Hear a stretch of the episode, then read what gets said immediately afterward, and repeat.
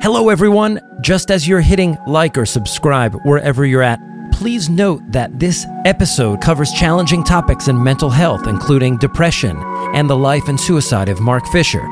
So, just a heads up.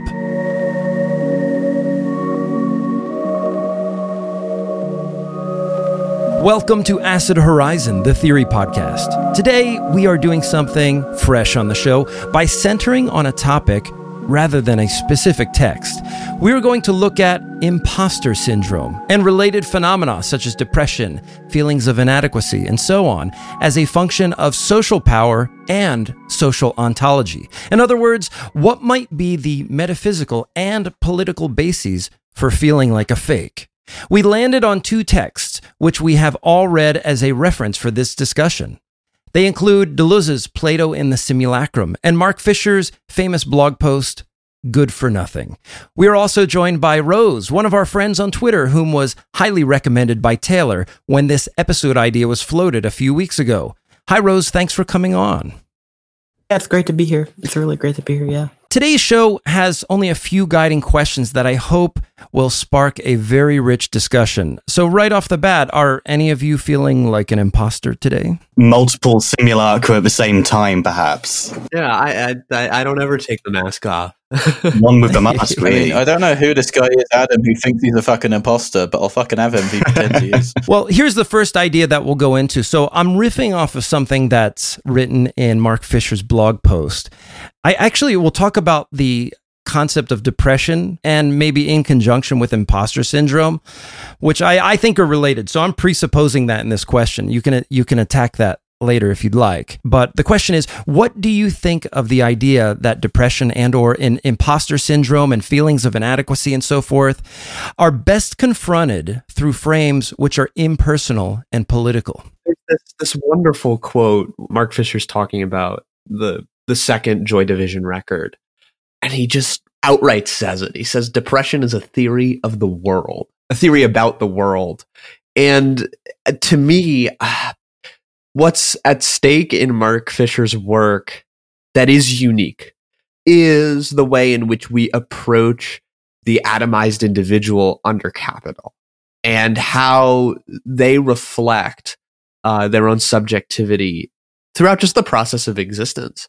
And with Fisher, there is this sort of desire uh, to he sees this sort of desire to break down subjects into sort of individual failures, right? But their successes are the result of the social machinations of capital, but their failures have to be their own. And what that does is that creates sort of an environment where the individual is always uh, separated. So, in a sense, understanding where Fisher's coming from when he says that depression shouldn't be looked at as a private failure suffered by private individuals and so on is attempting to construct a way to view things like depression as informed by the social order around an individual, right? Because y- you have to have at least some level of a materialist understanding of maybe not necessarily the unconscious, but of the subject if you're going to be honest with yourself, right? Uh, the world informs the way in which you feel. Uh, and Fisher argues that these hyper medicalized notions of the individual can sometimes betray that. Yes. And it's, it's also the, med- the, medicalization of mental health only works for, is, is only applied partially right? I mean, it's part of what he writes in Capitalist Realism is right. that right. Um, when the question's asked, what is depression, for example, or anxiety, um, it's understood in, in a certain way as, you know, it, it, it's a lack of hormones and so on in, in various um, sectors of body and so on. I mean, we can fix this through um, helping those catch up through various uh, medicine, right? Um, but of course, it, the, the, that only applies partially. There's never a question, what is it that produces this particular arrangement in the first place, right? And and that's where Fisher thinks we need to be thinking in a much more political way about about about mental health because people don't become depressed out of nowhere. It's all there's always, you know, or at least often there's there's many you know reasons for this. And for Fisher, he he thinks we need to be we need to understand that it's caused in many ways not simply by you know capitalism causes all the bad things you know as in reductive position but um, it genuinely produces the structural conditions in which problems of mental health um, will flourish. They will, and and then the treatment is always um, the same for him. Um, and that, that's part of the, that's part of the issue, and it's why he thinks that the medicalization is only a, a partial medicalization in a way.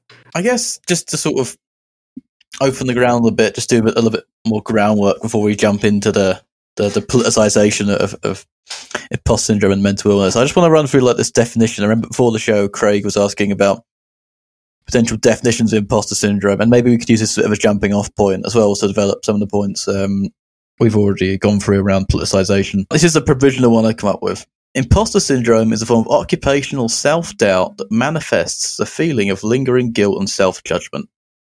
The subject of the imposter syndrome, you feel that every mode of recognition conveyed upon you by your peers and or your betters, because you know typically in work situations we end up in quite a hierarchical position, is only ever a false appearance. A mimicry of competence that has tricked people into recognizing it as something that is not. In the eyes of the subjects of this syndrome, the imposter has no legitimacy to their position because they mimic and repeat the appearance of competence. They are the simulacrum of that which are, of that which as they are recognized. It's the idea of people recognize me as this thing, and I'm actually not this thing. I'm just tr- managed trick about it.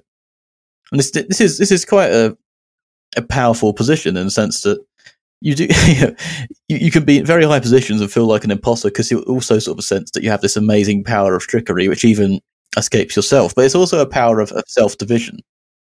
To which I say, if you have imposter syndrome, as many of us, as many of the people do, and as I guess I do to some extent. Oh yes, we're totally right. There is no like, like we're never going to be rec- we're never going to fully achieve like this pure identification of what we're recognised as. I mean, yeah, I mean that's that that's to an extent trivial, but whilst it manifests as this, where this, what this is produced from, this is where Fisher goes with it, is that this is actually an internalization of um, certain social forces as it relates to the, the ideas of how you use yourself in relations of production in employment. This is why it's predominantly an occupational hazard, imposter syndrome, because it's it's there to sort of push you to if you, if if you refuse to recognize yourself as having any resemblance at all to what your position is, either pushes you to sort of strive towards it, or it pushes you towards simply never asserting yourself It's a feeling of precarity because there's a precarity of always being possibly found out. You know, there's a sort of a correlation, the rise of imposter syndrome and the rise of precarious labor. Precarious labor, and for example, in the very privileged sphere, I guess, of the, of the academy, it's, it's for the people with imposter syndrome because I think maybe I'll get found out and I won't get assigned these, these hours, this class, whatever. And I, yeah, I think this way you can sort of illustrate the, the notion of precarity as, as a mental as well as a social uh, reality.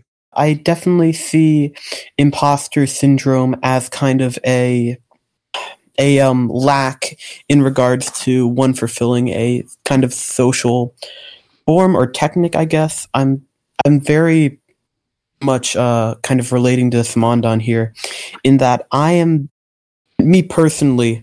I'm a very personally validated person, as in I make a claim of I am going to read something, and then I do so.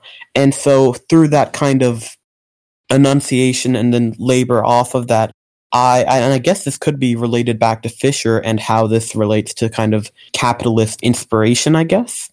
In, in this form, I am validated. So through this, the imposter would be someone who, so the imposter can do labor, but cannot see themselves as validated through that labor. Mm but the imposter is kind of the anti-capitalist in a way in that they are they do not feel the satisfaction of the labor of the technique maybe my contribution to this discussion would just be to reflect on um, my personal experience. I, I'm, I'm guessing I'm the oldest one here, youngest at heart. Uh, absolutely.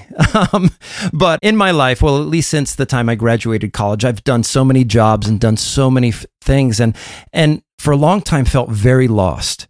And when I reflect upon the feelings that I had at that time, one of the major motivators was the fact that I denied myself to move towards the things to which I was drawn because there was no sense of social competence that would that were derived in any sort of recognizable way in doing those things. One of those things is just doing philosophy.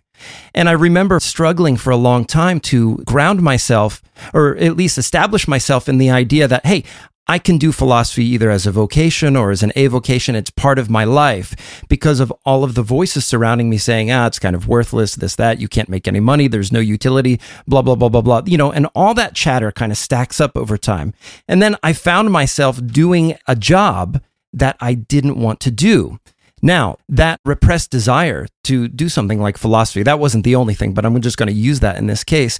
The repressed desire to do philosophy manifested itself in my work as a very active and very obvious resentment that in the way that I did my work, in the way that I presented myself at work, because at that place, I felt like an imposter. I felt like I wasn't real. And a lot of the fantasies that I had were about escaping, moving to another state, setting up a whole other identity, so on and so forth, to the point where I questioned myself and I felt responsible for that.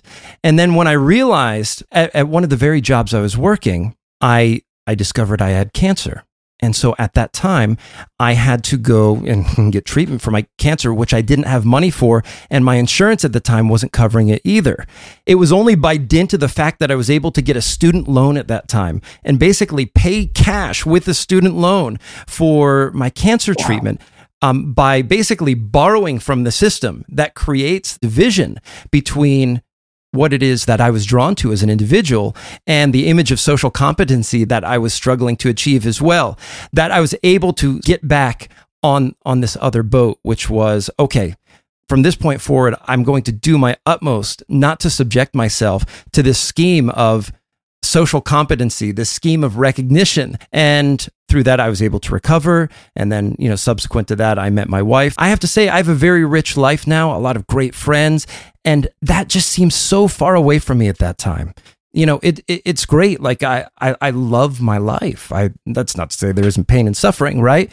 But I understand that struggle so intimately. No, that that's lovely. I, I think what your story shows is I mean, a lot of a lot of psychoanalysts, at least like in the post like Lacanian traditional, go that's not necessarily about succeeding, right? The way ego psychology wants you to. Um, it's about failing the right way.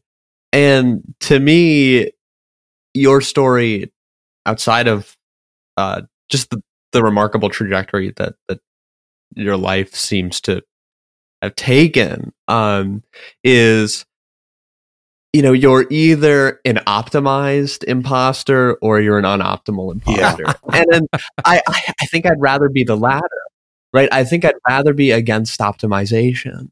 Um, you know, and we, we have all this talk about sort of anti work and, and stuff like that.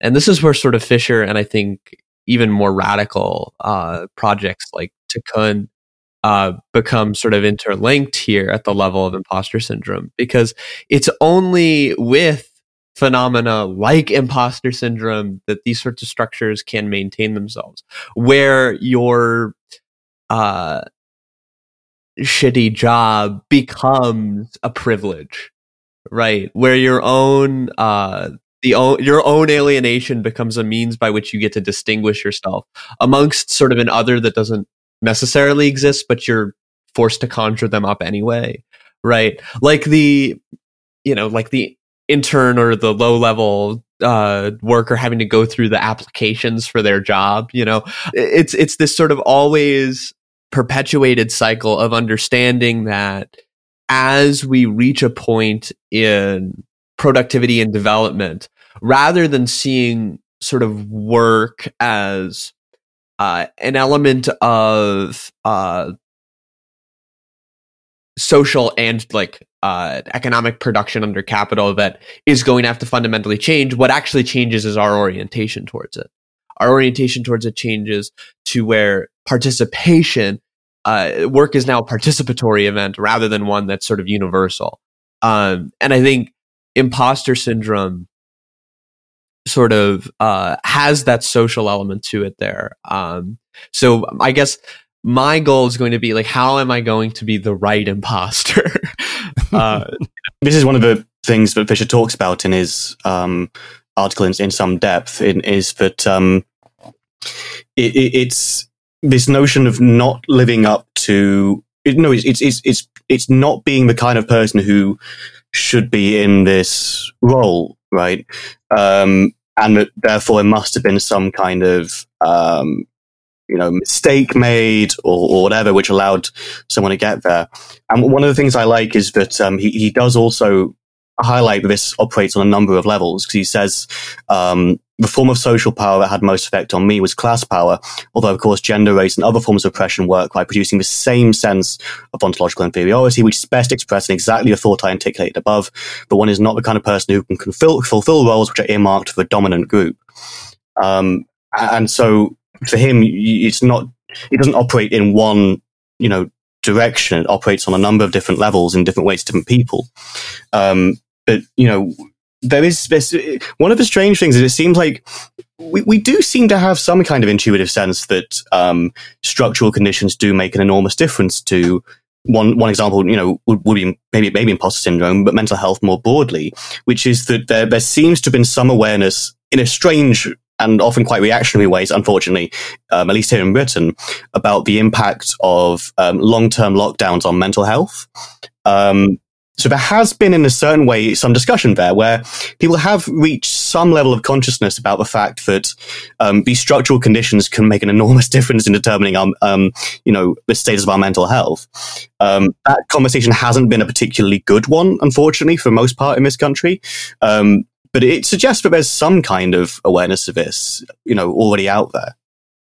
Yeah, we do it in the United States as well, but we tend to do it at the level of like legislative mechanisms by which we can identify problems, right? So it's not just that how are we producing outcomes? What are we doing to people? Um, it's more in what ways can we sort of identify these already problematized subjects and then make sure that like they don't they don't become a broader issue, right? Then this goes all the way back to to exclusion as a like policy mechanism, right? Um, but at least here, it's it's almost this uh, uh, this cyclical motion where instead of saying, you know, what role do do institutions play in making people feel this way? It's it's in what ways can we identify people who feel this way and thus ensure that they don't, you know, become an issue.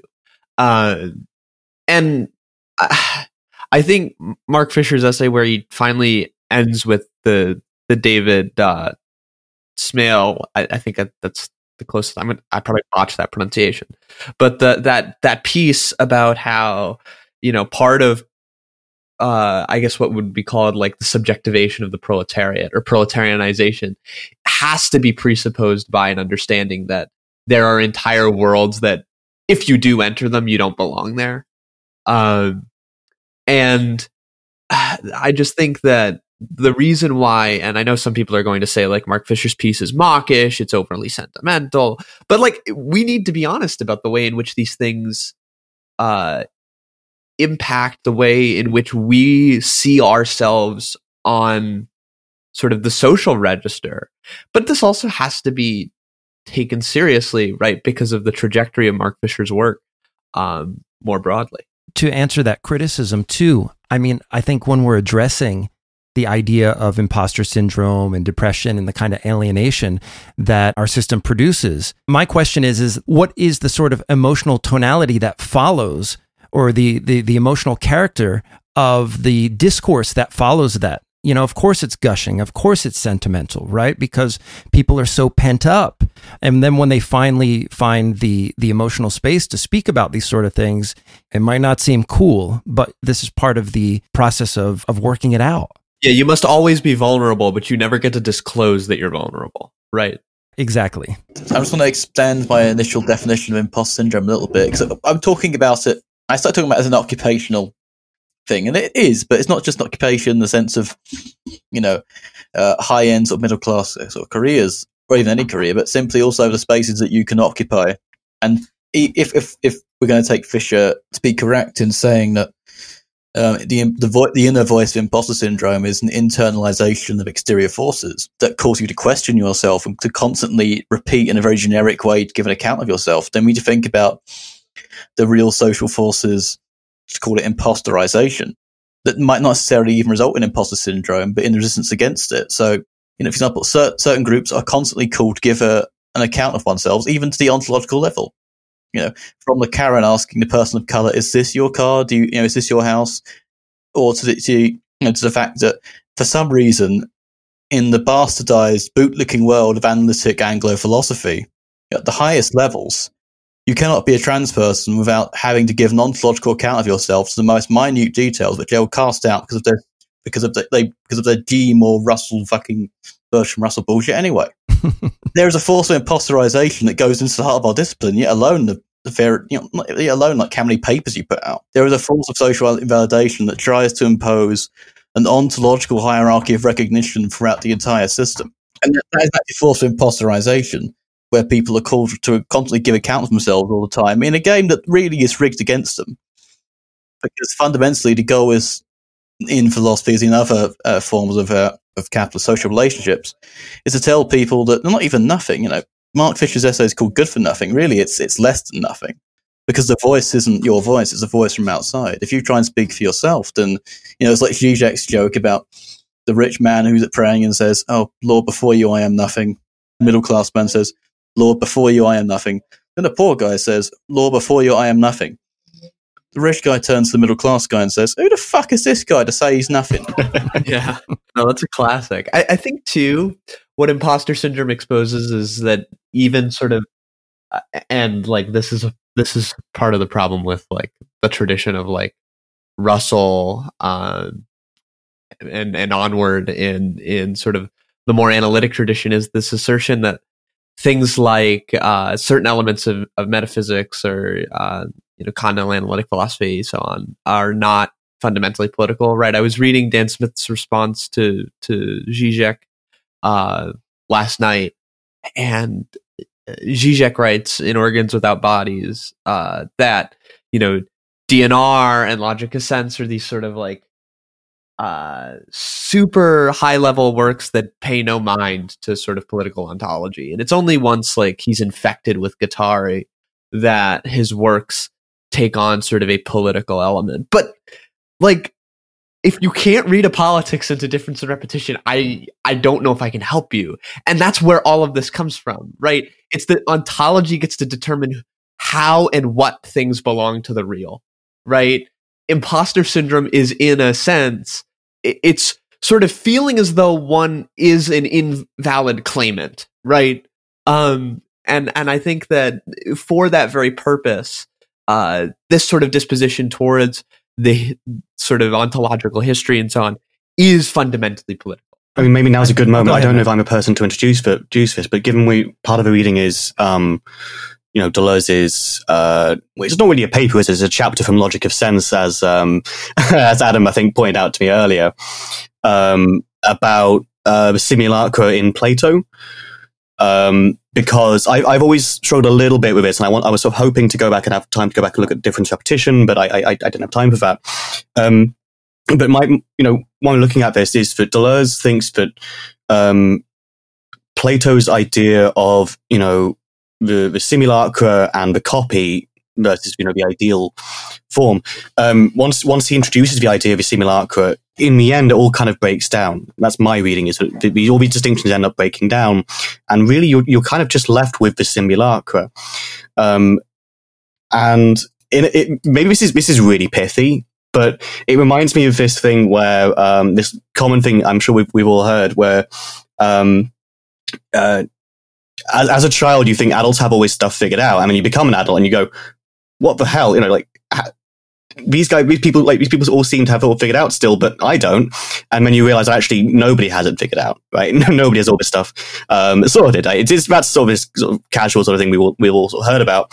But maybe that's you know one way of relating back, sort of what, what's going, what how what we can sort of take on a, on a sort of social level from this, which is that um, you know there is just simulacra, right? Is that you know that, that's how it relates to imposter syndrome. Is that when when when someone sort of thinks of themselves as this imposter, perhaps part of what's going on there is they're relating themselves to an to an ideal which no one ever really um, fully instantiates or you know participates in and so on right i think that's precisely the issue so if you have some sort of transcendent figuration as you do in the way that deleuze reads plato there are going to be a whole spectrum of folks or objects that are capable of instantiating to a certain degree the figure or form in Platonic heaven, if you will, but it's actually the person who's the iconic instantiation of of the form who suffers in what I think is one of the most interesting ways.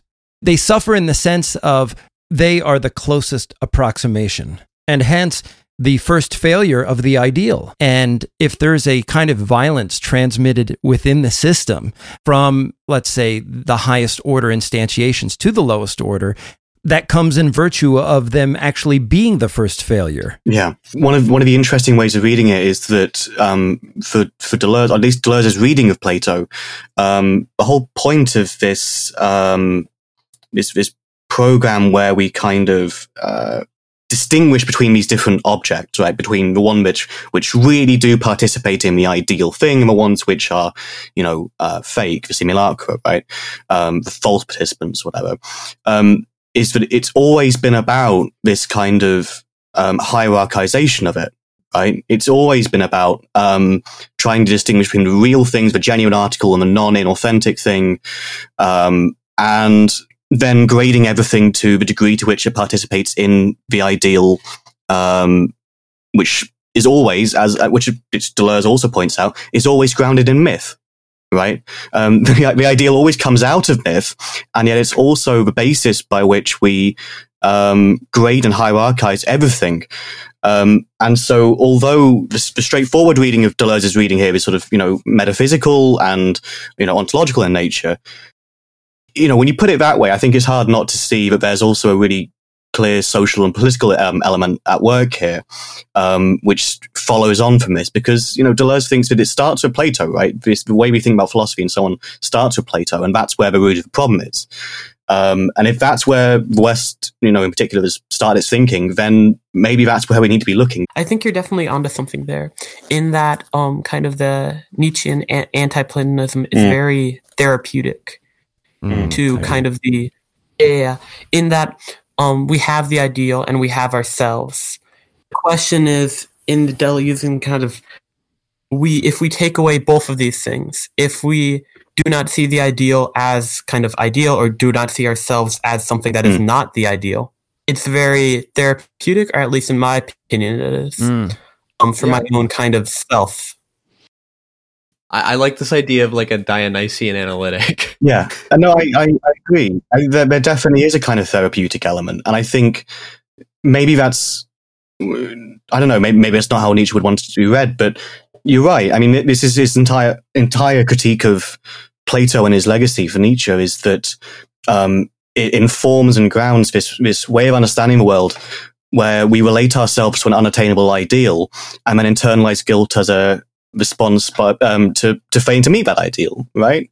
Um, and so whether you read Nietzsche or Deleuze, you know, they seem to have firstly a sort of a certainly similar approach to this, but also you're right. There is a there's something therapeutic about um, that understanding of the world that you know. Firstly, the ideal was never real in the first place, in this sense, um, and that it's, it's, not only useless but possibly harmful to, um, um, and you know, certainly harmful in many ways to grade and hierarchize and compare, you know, things or even people, of course, you know, in relation to that ideal. Yeah, and I think like it's that sort of uh, domino effect where you know the the meme where someone's just pushing. I, I hate to do this, but I do it all the time. Um, it, where someone's pushing over the small domino, and it's just this uh, the notion of the simulacra and the copy, and then it ends with like Mark Fisher not feeling like an actual patient when in a hospital. Um, because and and this is I think something that is part of uh, Plato that is fundamentally political and is something that infects all of uh, I think all of ancient philosophy post Plato is that even if they try to like particularize and compartmentalize in the way that say like Aristotle will with like generations of animals and so on, they're still informing a politics at the level of the ontological, irrespective of whether or not like I don't know some dumb transphobe in the UK who's going to win some award for being a you know raving bigot. Um, like irrespective of whether or not they re- they re- reject the politics that underlie it, it's so obvious to us when we simply experience the way in which we view ourselves, right?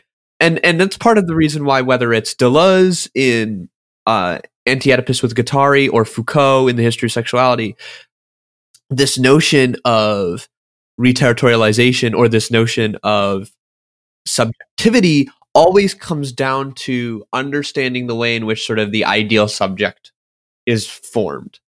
Um, and to me, that will always be the, the creation of a centralized notion of a thing will always, by nature of its very definition, force exclusion. And it's those exclusions that create the very like confines of the rule itself, right? It's it's it's through exceptions, exclusions, abandonments, and so on that we get a better understanding of what exactly we mean. And even in that state of abandonment, right? Even when Mark Fisher's in, you know, the psych ward, as he writes, he doesn't feel like he's a patient. And he doesn't feel as though he's deserving of any sort of treatment or anything like that. So to me, it's just, I, I think these things are just directly linked. And that's why I think it was really smart for for Craig to, to pull this text out. I really love the idea of a Nietzschean therapy and uh, just trying to imagine what that would look like. I, I want to recall the episode that we did on To Have Done with Judgment because I think a big part of that has to do with evacuating this global idea of a person, an individual, or what yourself is. I mean, think about all the times that somebody, like if somebody suffers from imposter syndrome, let's say, or just some rarefied standard that they maintain for themselves, uh, the effect of it might you know, it, it, invoke a breakdown at some point, and then they're being consoled by a friend, family member, or a therapist, and say, "Hey, okay, maybe that's not the ideal that we need to achieve. But here's, here's this, this, sort of lower standard, over here, or, or there's, there's, this other standard, or the real yeah. you. Um, right. there's, there's, a way in which I think we can sort of recuperate the, the category of categories, the, the lots of Platonism, because I think what a Nietzschean therapy would involve, and, and, and you kind of get this a little bit in, in Jungian psychology, I mean, to a lesser extent in Freud, but um, going back. Wittgenstein too. Oh, okay. I'd love to hear more about. Please say more about that after I finish my little rant here. But um, um, the, the the thing that um I, I can appreciate about dream therapy, for example, and remember, Deleuze warns us about dreams versus intoxication. Is that the one thing that that dreams and intoxication share is an experience of depersonalization. This sort of like letting down of the ego censor.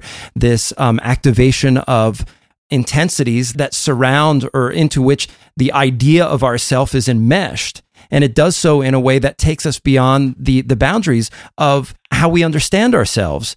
The problem is that in the therapeutic environment, therapy can be like a tribunal into which you're just redeposited into a different lot. I think the, the question is how do we sort of keep the question of depersonalization open so that the the things like imposter syndrome or uh, divine transcendence, those things can't find the foothold to impose themselves upon the individual. But Rosa, go ahead. I wanted to hear more about the uh, who, who did you say it was? I I, did, I still didn't catch it. Wittgenstein. What does Wittgenstein say? He is very much the analytic, the analytic, just the scientific kind of watcher, I guess. I, I don't yeah. know how to really phrase this, but in his kind of handling of philosophy, his notions of um, his therapeutic method of philosophy is the more so bring it to the um, intersubjective kind of reality, mm. and that I fits in very much so with the um, Nietzschean or Deleuzian system. Yeah, so he has this therapeutic approach in, in the sense that he, he thinks that a lot of a lot of the problems we take to be meaningful problems in philosophy are actually firstly they are problems of language, but language is always an intersubjective um, system um, at best. You know, system in quotation marks there. Um, it's always based on context of use, what he calls language games. And so once we realize this, he thinks we'll realize that so many of these problems we run into are actually not really problems at all. Um, in many cases, they're simply um, poor uses of language outside of the context in which they were originally uh, enunciated. Um, and so it's therapeutic in the sense that it, it's meant to um, dissolve the problems rather than to try to posit a clean answer to it. Does that make that make sense? Yeah, I mean, what was that game? I, this is this is it seems a bit CBT, doesn't it? What's that? Sounds a bit CBT, doesn't it? With, with, with yeah, maybe. Hmm. I mean, a little bit. I mean, a little bit. The the, the CBT though, I, I feel like at least in the way that like we we Americans engage in mostly like that sort of uh, therapeutic approach, or at least like that's the one I've been exposed to. That or you know, um, just basic talk therapy. But to me, I, what I like about the Wittgenstein example is the uh, what was the, the the language game? The mallet is it the mallet? It's the hammer, right? Where depending on the individual uh, and their exposure to particular contexts, uh, so and social milieu, they will not be able to understand like particular processes in that context. And in a sense, what I like about that is that uh, the reality is everyone's an imposter yeah. all the time right? Because the the, the the ground is always moving. Um, and to me, what I like about Deleuze and what always attracted me to his work when I was first exposed to it uh, through Foucault in undergrad was that it it read as though and I look I wasn't particularly apt in philosophy I don't think I am still but yeah, there it is, the imposter syndrome yet right. again. Um, but but what I appreciated about it was that the difference in Deleuze was not how one ought to live, right, which is the way in which uh, Plato's entire corpus is oriented around, right? How one ought to think, how one ought to perceive. It's the ways in which one can perceive. It's the way in which one can live. These different modes of being um, that sometimes you'll see delineated in even works of like Heidegger and so on. But with Deleuze, it's just an open set. Um, and I, you know, I'm not prescribing some sort of Deleuzean ethic that should then be the the basis upon which you live your life. You do what you want. Um, but I, that, that's to me why I think uh, Fisher's notion of the imposter syndrome and Deleuze's response to to Platonist thought, I think, link well. So I mean, yeah, I mean, you, you, can do what you want, but you can't want what you want. So you should seize the means of wanting. the hidden Marxist kernel of Deleuze and Guattari. This, this, this, this hidden means of subjectivation. Yeah, because yeah. there is you, there's, there's two responses to imposter syndrome. Either you say, so you try to um, obliterate the very structure of by which identity fails to reconcile itself with its own recognition you know these ideal categories mm. or you can simply go oh cool and then you sort of enjoy this transgressive kind of creative trickery and then you can sort of embody this in a sort of slightly more de-alienated way by sort of taking it upon yourself you know there's a sort of a way to express the failure of the ideal because the failure of the ideal is always something quite interesting you know it, it allows you the, your very failure to the ideal is what allows you to um, sort of work within the structures of recognition such that you can produce something different from them. Yeah, it's also what allows you to differentiate and live life as art in the sort of like uh, Foucault Nietzsche sense, right? So you either abolish a structure that leads you towards failures of identity, or you simply fail better at identity and then sort of make it something more malleable and playful. I mean, I I I, I weigh towards to the to the to the latter side because I think that you can sort of have a sort of a fundamental plasticity to identity, which is quite fun to play with and transgress in terms of particular identity forms. I don't think we need to abandon the category of identity whatsoever. I just think it's there could be something quite connective in uh, get it's ecstatic, literally, as in getting out of yourself. If, the imposter syndrome only maintains itself as a fixed identity, as um, as a phantasm, as, as much Stirner would put it the cliche for the, the play with transgression of ideal forms would be somebody like Banksy, right? But in, in a therapeutic context, it's interesting because I, I, think of the the idea of active imagination, in which, like, if you have a dream or this sort of um, like ongoing fantasy that like yeah i don't know like i just had this daydream that a wolf just ripped me apart. And then, then the therapist would say something like okay now what i want you to do is i want you to put that that wolf in, in, in the room and i want you to start asking the wolf some questions. And then people will create dialogues and it's interesting for people who don't believe themselves to have an active imagination. When they start doing something like this, something ecstatic occurs. My thing then is how far can we go with this? Not just the therapeutic context, not just art. but how do we do this with social institutions as well? I mean, how many wolves were you talking to? One or several? Let, us not. Oh, let's not come on! As, as, you start talking, they're multiplying. Can, can I offer um, offer a thought here, and then you folks let me know what you think. Um, this is something I, I just I don't know. I was just thinking about this um, because you know we we love to you know make things up as we go along on this podcast. Um, um, when we read uh, Mr. Deleuze's chapter, um, maybe we can we can build on this in a certain way to get back to this social and political um, side to it, and, and maybe maybe the problem is that um, starting with Plato as sort of you know the, the roots of the Western philosophical um, canon, um, this divide between essence and appearance, between ideal form, copy, simulacra, etc. Um, wasn't this always a a kind of disciplining apparatus? Right? Or at least background ontological condition for it in the entire Western canon. Because the moment you build this stuff in, essence versus appearance, what is the true substance of, um, uh, of, of, you know, a whole range of things, you know, um, gender, race, class, etc. Right? You know, the, the this firstly distinction between essence and appearance always operates beneath that, but then you know, on, on, on, a number of levels, this distinction between the ideal form, the copy, and the simulacra. Um, once that gets built in alongside it, um, as Deleuze says, like this, the whole point of it was, it was never to attain the ideal form. It was always to root out the non-ideal, right? It was always to try and sift between the, the sort of the, the real participants and the fake participants. And so maybe part of the problem is that at its sort of roots uh, in sort of Western philosophical tradition, when that gets built in, you know, perhaps it's not a surprise that, you know, Western society has a variety of, um, essentialist and bigoted and ignorant views about a whole range of, um, issues, you know, from race to class to gender and so on and so forth, right? Um, so maybe maybe that's one way of looking at it is this, you know, either as a kind of a kind of disciplining apparatus, or at least the conditions which make it possible. This is a point that I've been trying to kind of like uh, put in here. As you mentioned before, uh, gender and race, and these are very kind of in- interesting things to this kind of uh, not dialectic, but kind of discussion that we're having here. The kind of Platonic mind. Um, mm. Within gender, obviously, um, not really imposter syndrome, but the expectation, the ideal, um, is mm-hmm. very apparent both trans spaces and cis spaces.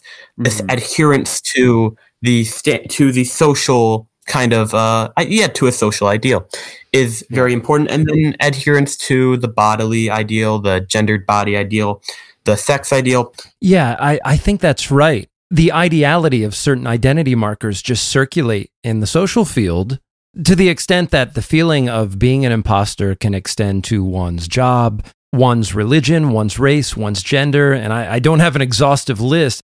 But Adam, you were talking about the Joe Biden example earlier. Maybe you can bring that up again. So, so yeah, definitely think, yeah, on level of the subject, it's hard to have a kind of racial imposter, although there are definitely forces that would try to impose a kind of impostorship to belonging to a certain category based on, you know, nonsens- nonsensical essentialist stereotypes. Mr. President elect, sir, stop trying to make people act like they're not the race they are because they didn't want to vote for you.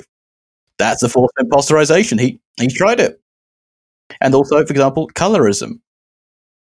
It's a form of imposterization saying saying saying that because you know, of your particular skin tone, the person of color, you're less of you're less of this oppressed group. You know, it's there there are forces of, of impostering, and I think that's where the, the ideal definitely gets to place from the initial sort of purely subjective mode as this is like my ego ideal kind of thing. I, I very much agree. I mean, I was only sort of uh, riffing there, but I, th- I, I, guess it relates less to imposter syndrome, more to identity in, in general, which would again link back into Deleuze and sort of fixed identities rather than malleable ones formed by difference in the first place imposter syndrome is very much a problem of identity itself. Yeah, I would agree. I, I, think that this goes back though and reverberates throughout Plato, right? You, you know, you don't have to go too far into um, the Republic where you start to see sort of this desire for a cohesive social harmony right? What, what's the word? Uh, corrupted and incurable souls will have to put an end to themselves. I think is is the line uh, in Oof. in book three of the Republic that always stuck with me. Um, that one always has to be engaged in at least in this sort of uh, what I think would be pretty dystopic world of Plato's Republic, um, one always has to be engaging in sort of a, a taking stock of oneself and recognizing oneself within this broader harmony of of society as to ensure that they don't despoil it. And part of um, imposter syndrome, I think, is recognizing your role in creating and propelling this social harmony while knowing sort of or not knowing but feeling in a sense that your participation in sort of the show of, that is the world, right? If the world is a stage, you're uh, you are in fact playing a character, um, and I, that's why, in a sense, I think imposter syndrome can be a political tool as well in a way that we can start to break down sort of um, ideal societies that would be played with undeniable horrors, right? Whether it be Samuel Butler's Erewhon, which does a Guattari ping a few times in Anti Oedipus, or like Zarathustra's Last Man, right? Where, where the individual who sort of is outside of the social harmony uh, willingly submits themselves to uh, to an asylum, right? The last man is the guy who uh, can uh, say like I don't fit in and I'm going to you know submit myself to to abandonment for that purpose. So I think uh, for that reason, I I think that there is a possibility for a productive force at the other side of imposter syndrome. I said I think we might, I think the best thing to do is, is distinguish between the objective force, as I've said, of imposterization that calls into question and calls people before judgment as relation to their own identities, and the internal uh, affective disposition generated by uh, those forces, and in which one cannot recognize themselves. Because when Fisher talks about the idea of not feeling like a real patient in, in a mental hospital, this is this is the result of a sustained political campaign, particularly in Britain, in which people who um, have access to public services, particularly a welfare system in the NHS, are constantly questioned as to the reality of their own experiences and the reality of their own pain. Of course, this is just a wider application of the traditional medical bias towards not believing, uh, not, not believing the pain of women, for example.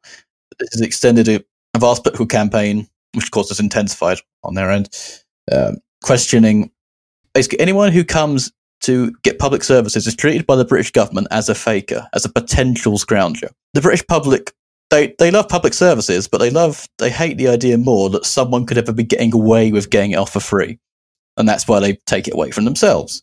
Repeat. Well, now take away from people. The people who vote for that tend to be more middle class than that. You're treated as a false claimant a priori, and you're called to prove yourself before them. And I think that's why you don't you don't feel like one because you're not treated like one.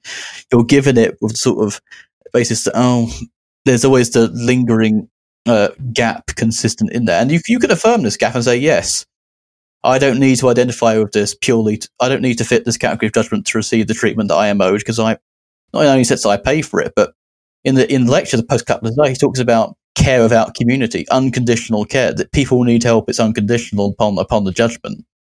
You know, you don't need this sort of thing. Oh, are they really a leftist? With uh, is, is some of these like help or something? Are they really leftist? They you know they might have some bad dates, something. So, no, they need they need money. They need help.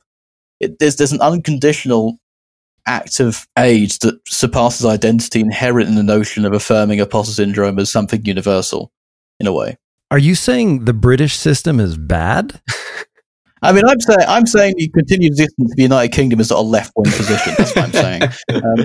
Um, yeah, but when it comes to when it comes to seeing everyone as a potential fraud or treating them as a fraud a priori, like what I notice now is like that's literally how the disposition that Socrates approaches every single one of his interlocutors with. And in a sense, like right. and, I would say it's kind of um, the idea of the uh, psychoanalytic giving someone a dream. It is the notion that if you approach everyone as a fraud, they will become a fraud. Mm. If you yeah, yeah, yeah. It's about mind absolutely that area. Yeah. One example that I remember is that um psychoanalyst starts talking about this one symbols in a dream, and so the patient starts seeing those symbols in a dream. It is the um kind of the becoming of what is said. Mm. Yeah, like suggestion, essentially.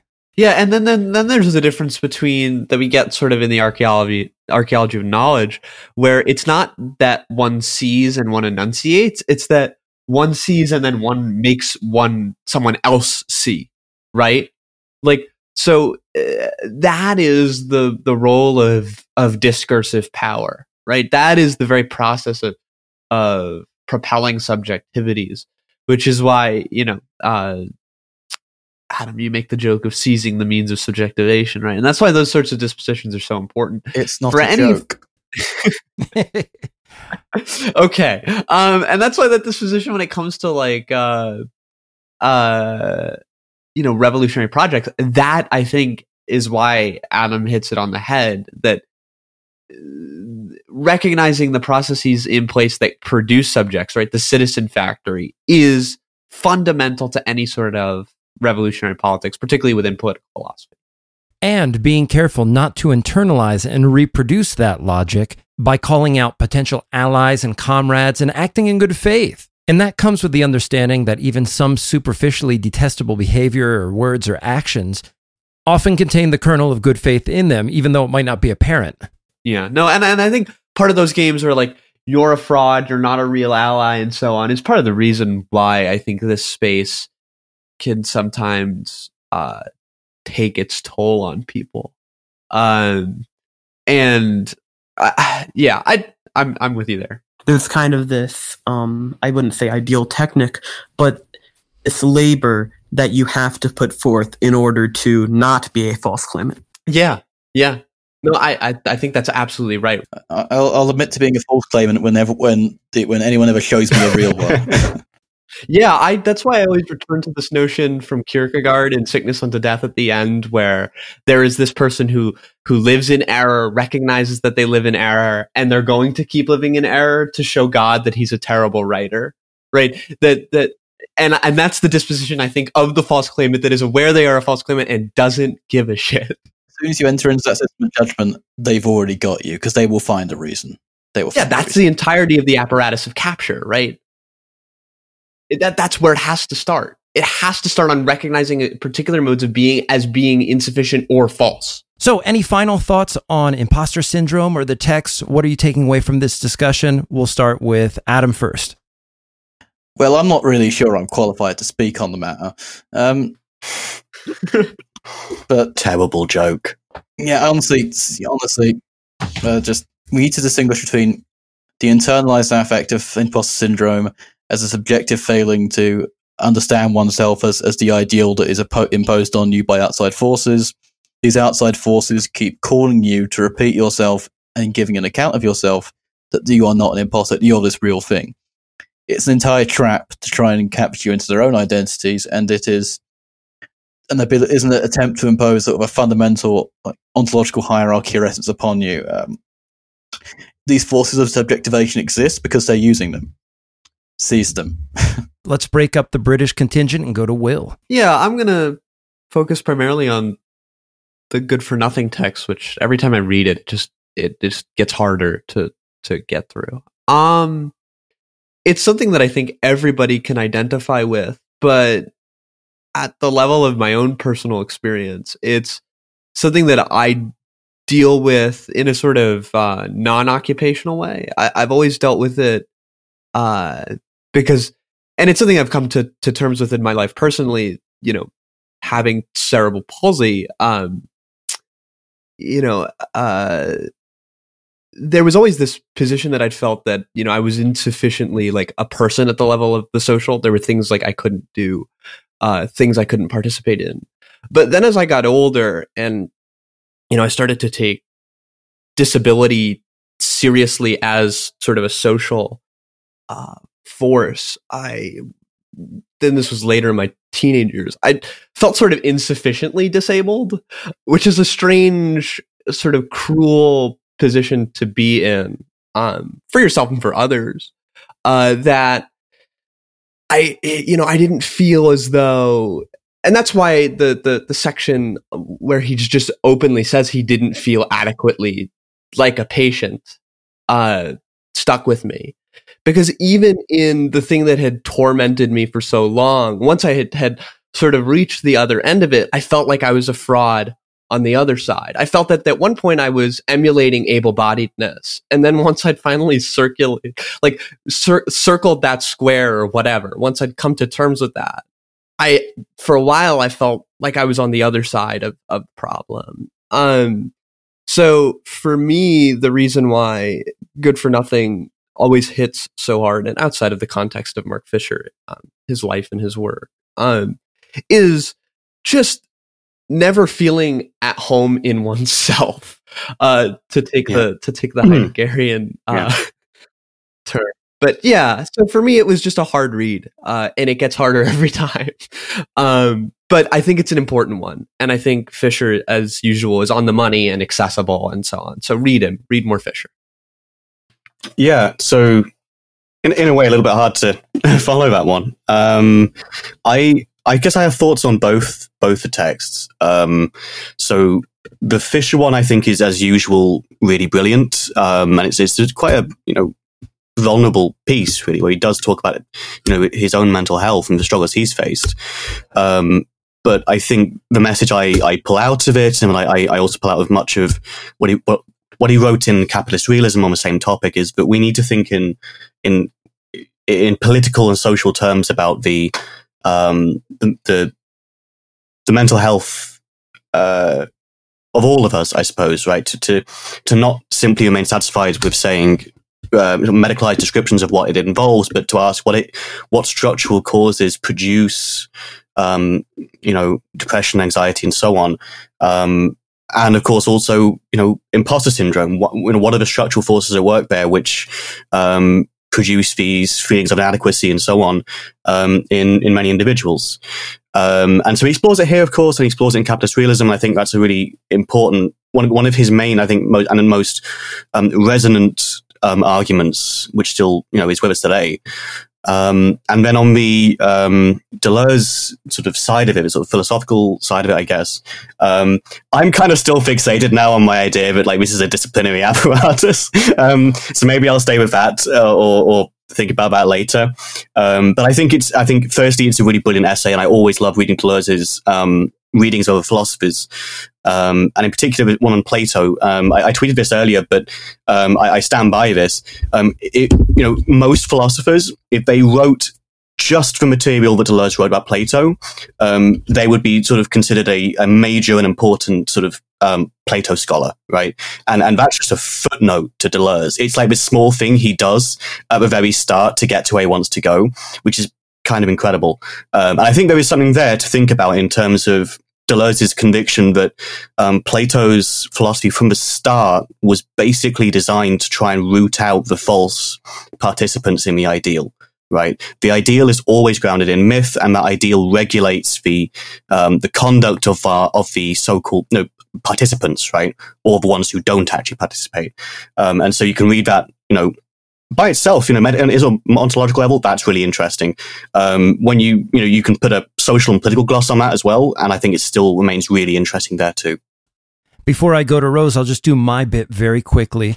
Um, I really like the idea of reading these texts, the early Deleuze, this particular essay, Difference and Repetition, as a political text. I'm I'm pretty committed to that idea, uh, especially given we're often confronted with the idea that for example, the Western tradition has brought about the kinds of oppressions that now a majority of, of people experience globally these days. And as philosophers, we interrogate okay, well, what is it? Is there something inherent to the way that we think the world that then manifests itself in the world of our economy and so forth? And Deleuze really does a fine job here of getting at at a sort of kernel in our thinking especially right now since i'm rereading difference and repetition you get to see much more of what's happening in this essay played out there in a much more elaborate way and you know we we often hear the phrase like oh a revolutionary way of thinking to be able to think the idea of difference on its own terms as something not subordinated to identity. That's very difficult to do. The system that that Deleuze renders on the page is is unique. And as I said, I'll just come back to this point one more time that in terms of reevaluating one's politics at the macro and micro level, I think these texts are a fine meditation on that. And so, with that, Rose, you get to have the final word. Well, yeah, I think we need to kind of not abandon the ideal and not abandon the false claimant, but just hold them as close to each other, and just hold them not as not in hierarchy, but in just normalcy, kind of lived uh, reality. Both of these as kind of non-existent, but valid kind of um, notions of the self, where we can kind of uh, can work with people and we can kind of erupt the kind of platonic mindset.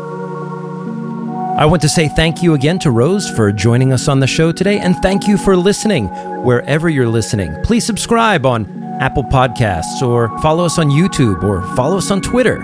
We also have a Patreon account. You can give a nominal donation of about $1 per month if you'd like. Also, coming in February, we are going to have online reading groups for anyone subscribing at the $5 tier and above. So check out our Patreon account. Also, all of us on the show have blogs. Also, we have a merch store. So dive into the show notes if you want to see more. Okay, we'll see you next time.